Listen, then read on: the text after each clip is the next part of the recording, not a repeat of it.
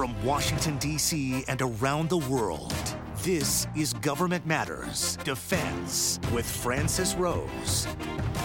Thanks for watching Government Matters, the only show covering the latest news, trends, and topics that matter to the business of government. Every Wednesday, we focus on defense. I'm your host, Francis Rose.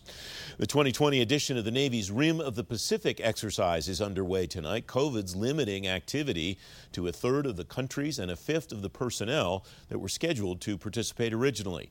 USNI News reports this year's exercise will run two weeks, but it won't include any ashore events. The Navy's Information Warfare Research Project will get a $400 million funding increase. Assistant Secretary of the Navy for Research, Development, and Acquisition Hondo Geurts approved the increase from 100 million to 500 million. Defense News reports the project focuses on prototyping autonomous systems and cyber, cloud computing, and data analytics tools. The Defense Information Systems Agency will beef up its cloud offerings to support remote work. DISA's cloud storage chief, Carissa Landymore, says the agency will make its MilDrive offering a quote one stop shop for storage. FedScoop reports the agency will replace its virtual environment with Office 365. Small businesses the coronavirus has impacted could get loans from money defense contractors haven't used.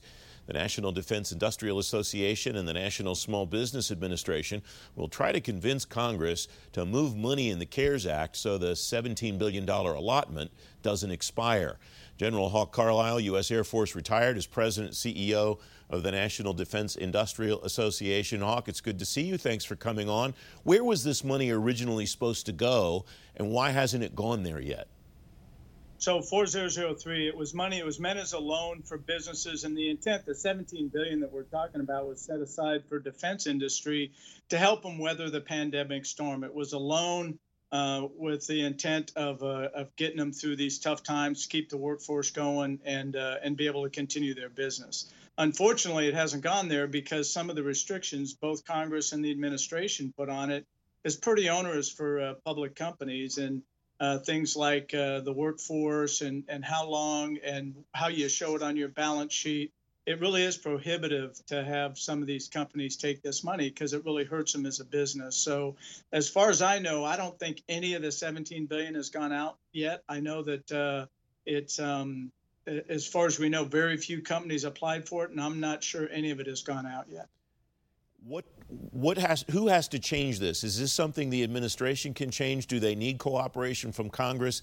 Is this something they could do with a quick fix to the legislation that already exists? Does it need to be in the next? What does that structure look like, Hawk? Yeah, really, all they really need to do is recolor the money. So right now it's a loan, it's uh, appropriated from Congress.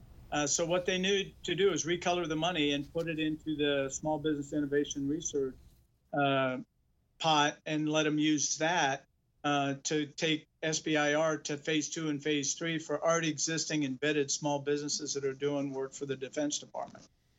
The, the broader the broader question here, I think, is what does this look like long term? This is a fix for a period of time. 17 billion on the surface sounds like a lot of money. In the context of the defense industrial base, it's not. And I wonder what your sense is of what sustains the health of the defense industrial base moving forward in order to, to keep it where we need it to be when we need it to be there.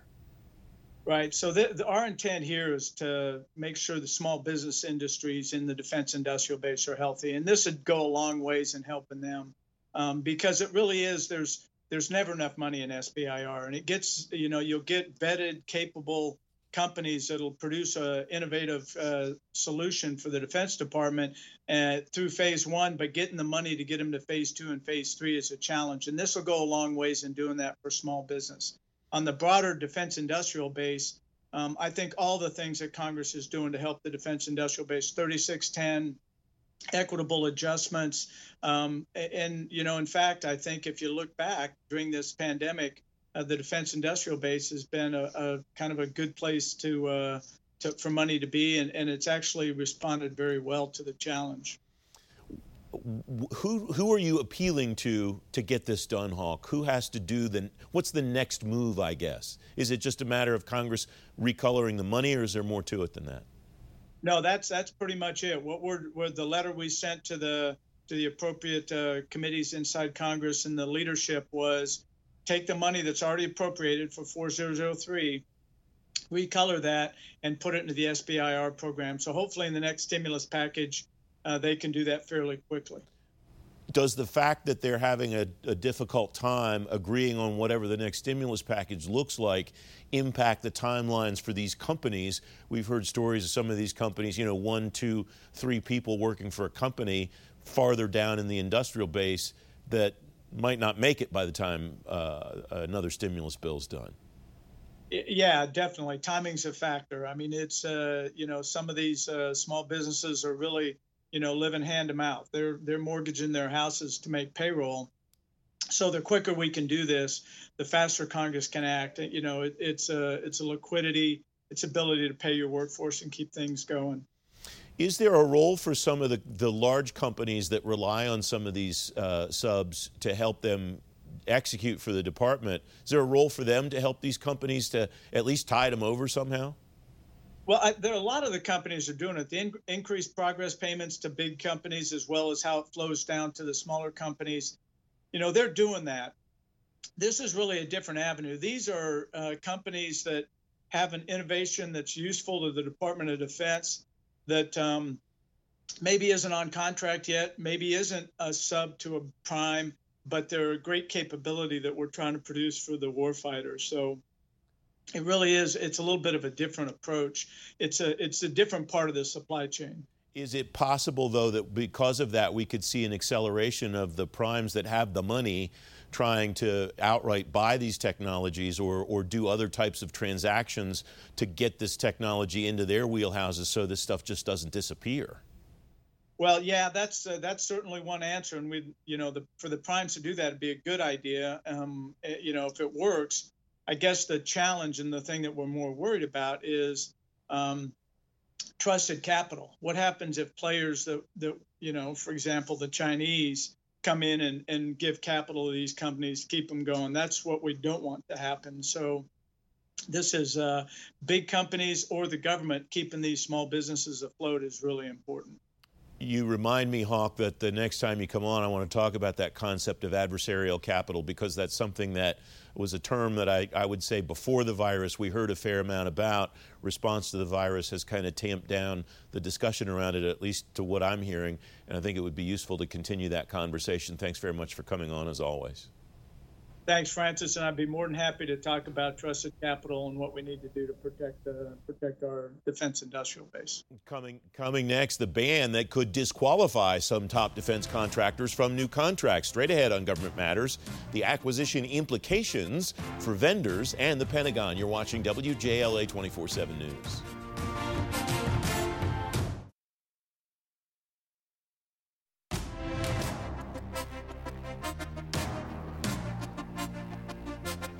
Welcome back. The Defense Department has a new deadline for contractors to comply with the ban on Chinese telecommunications products and services.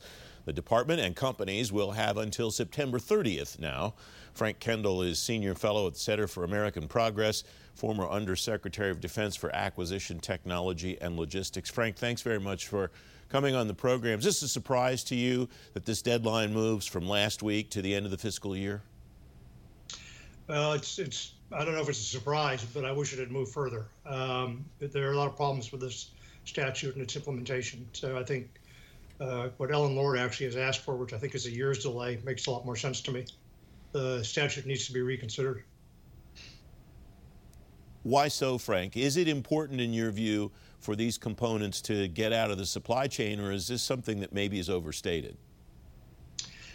Uh, no, I don't think the problem's overstated. I think the implementation's flawed. Uh, I fully support the objectives of the law. I think the intent is good.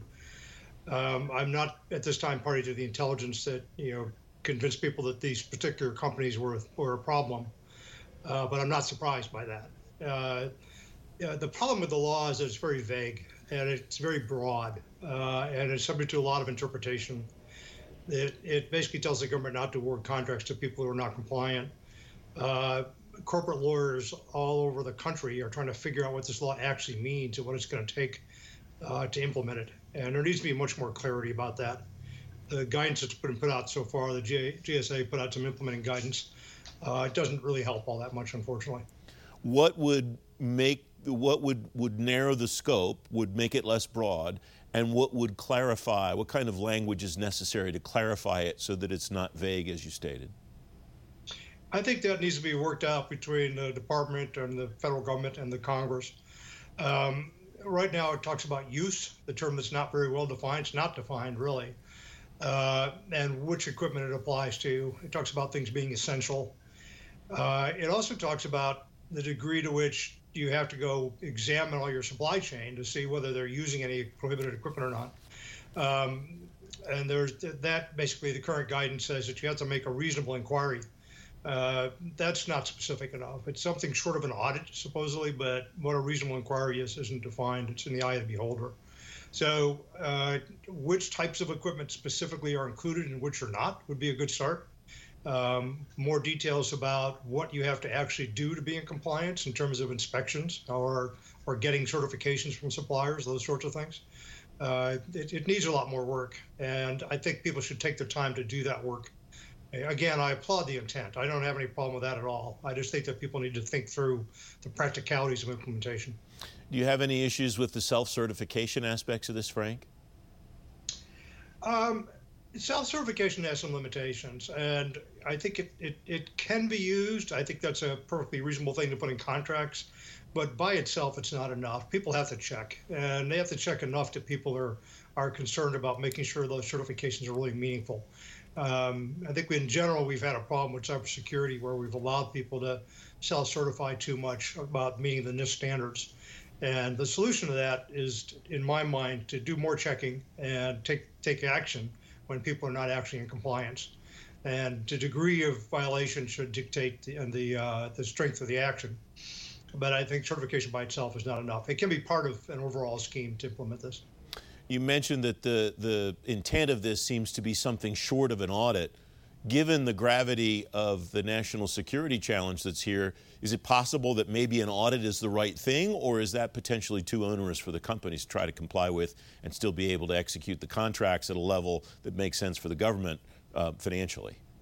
It's asking a lot of contractors to audit their supply chain to, to thoroughly determine whether or not they have uh, prohibited components in their in their supply chain. That, that's a big burden to put on industry. Uh, I, I, don't think that that's necessary. Um, I think they need to have enough documentation and enough uh, evidence that people have thoroughly scrubbed their systems. Uh, and I think the government should be doing audits on a case by case basis to, to check to make sure that the compliance you know indications are, are valid and accurate, and then taking corrective action when that happens uh, you have to balance the cost of implementation here with the with the benefit that you're getting. Uh, there's some cases where, and I, I took a look at the comments people were providing. The the interim rule is out for comment right now, and generally speaking, people are concerned about uh, the definitions, what they really mean. They're not not clear enough. They're concerned about things that would have a blanket impact on things like video cameras, which are largely coming from Asia, and and are either from or include components from these companies which could be entirely banned uh, if, if, if, it was applied. So I, th- I, think a number of those concerns need to be heard. I, I, hope that in response to the comments that come in, that there'll be an additional delay and people will go back and reconsider this and maybe go renegotiate the statute with the Hill and get them to uh, modify it so that it's, it's more implementable. Less than a minute left, Frank. Is there any room for nuance here in the types of equipment, or does it make sense to make this a blanket ban rather than saying, this type of application might be okay to use a piece of equipment from China, and this type of application is obviously not. I think those details should be worked out. They should be looked at. I mean, there are cases like the one I mentioned where uh, it, the consequence is much more severe than is intended, I think, and can be mitigated by other risk mitigation measures. Uh, if you're using security cameras, for example, they don't necessarily need to be connected directly to anything else in the in the in the, in the information system that's being used. Uh, there are ways to kind of isolate them so that they're not a problem. Uh, things like that can be done and should be part of should be allowed and at least considered as people implement the detailed uh, regulations that are ultimately going to be necessary. Frank Kendall, thanks very much as always. Great to see you. Always good to be with you, Francis. Thank you. Up next, presence versus motion to advance America's interests. Straight ahead on Government Matters. Is it more important to be there or get there fast? Don't forget, if you miss an episode of Government Matters, you can find it on our website, govmatters.tv. Be right back.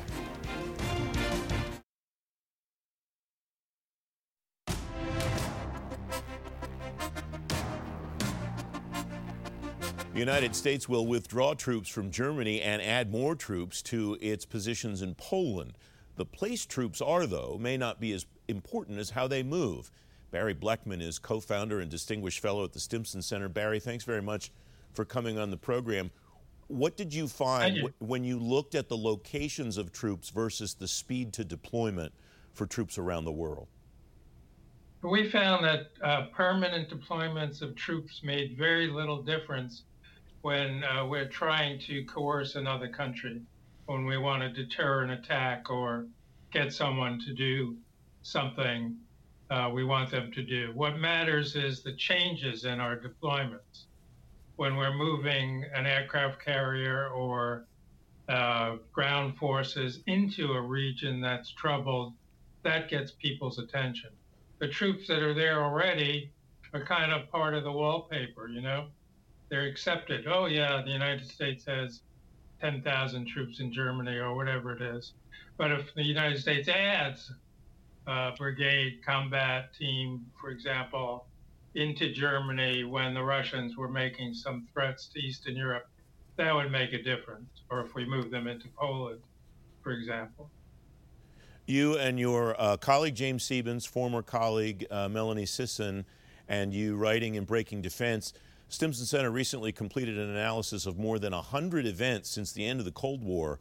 So this is a data based analysis and not just an observational based analysis. Am I on the right track, Barry?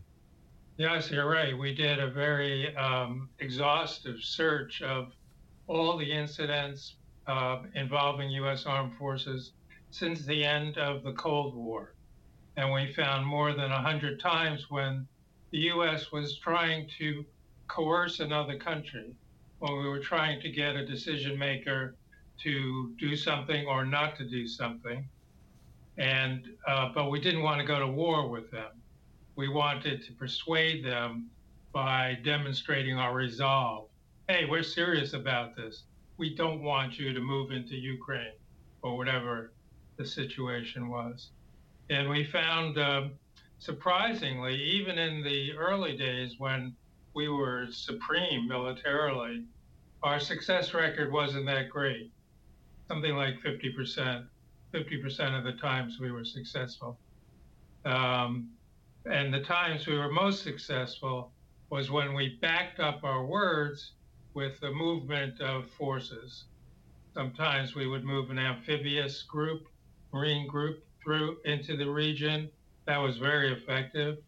Or an aircraft carrier or when we put troops on the ground and they conducted exercises with an allied nation and then took them out again. They don't they don't have to live there with their families and so forth. They have to just go in, show our capabilities, familiarize themselves with the terrain, work with the ally, and then come back home. So and that gets that gets people's attention. They say, look, the US is serious they're willing to put more lives at risk uh, to to achieve their aims here. Barry, you and your colleagues write in Breaking Defense during a crisis, moving new forces into the region does significantly increase the chance that an adversary will back down. But the number of troops, aircraft, and ships already in the region prior to a crisis had no impact on the outcome. Is it the case, did you find that it was the case, though, that having a presence in an area helps the military move resources to an, to in an organization faster, or is it the actual movement of itself, regardless of where they started out, that that does the trick? Well, having troops there has some advantages. It uh, familiarizes them with the terrain, and uh, they can build facilities. But we believe it, we'd be better off spending money to improve the logistical hubs, the airfields, the railroads, the ports rather than spending the money to keep troops and typically their families in the region on a permanent basis. That's very expensive, you know, because American troops, typically in Europe, particularly, or in Korea, Japan, uh, they live with their families.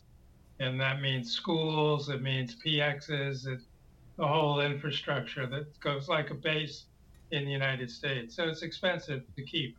And we'd be better off spending that money, moving them in, just the troops themselves, conducting an exercise. They gain the same familiarity with the region. Uh, they gain the same knowledge of the ally they'll be fighting with.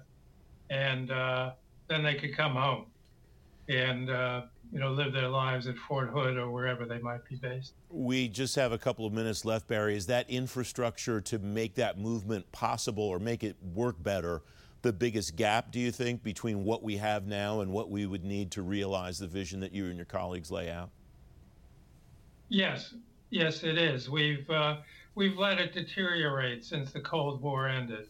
You know, at one time we had half a million troops uh, in Europe, and then it came down to 300,000 and then 50,000 or so. But um, along with taking the troops out, we let the facilities deteriorate. And the Allies, the Germans, have not been spending the money to uh, keep them up either. And the countries in Eastern Europe, the ones which are most threatened, the Baltic states and Poland, uh, they could well invest in uh, facilities so that we could get there quicker. We found some uh, constraints when we tried to uh, move um, aircraft fighter squadrons in, for example. There wasn't the support facilities at the airfields there. They're not uh, used to the kinds of things that, that the U.S. forces need. Barry Blechman, thanks very much for coming on. It's great to have you. Well, thank you. I enjoyed it. I'm Sharice Hanner. You can now keep your finger to the pulse of all things that matter to the business of government anytime, anywhere. Subscribe to the Government Matters podcast on Apple Podcasts, Google Play, Spotify, SoundCloud, TuneIn, or simply ask your digital assistant to play the Government Matters podcast. For a quick fix of government news, follow us at Twitter at GovMattersTV. That's the latest from Washington. Join me weeknights at 8 and 11 on WJLA 24-7 News and Sunday mornings at 1030 on ABC 7. Stay plugged in on issues that matter to the business of government. Thanks for watching. I'm Francis Rose. Thanks for listening. Our daily program is produced by Cherise Hanner and Ashley Gallagher. Christy Marriott leads our technical crew. Our web editor is Beatrix Haddon. Government Matters was created by George Jackson.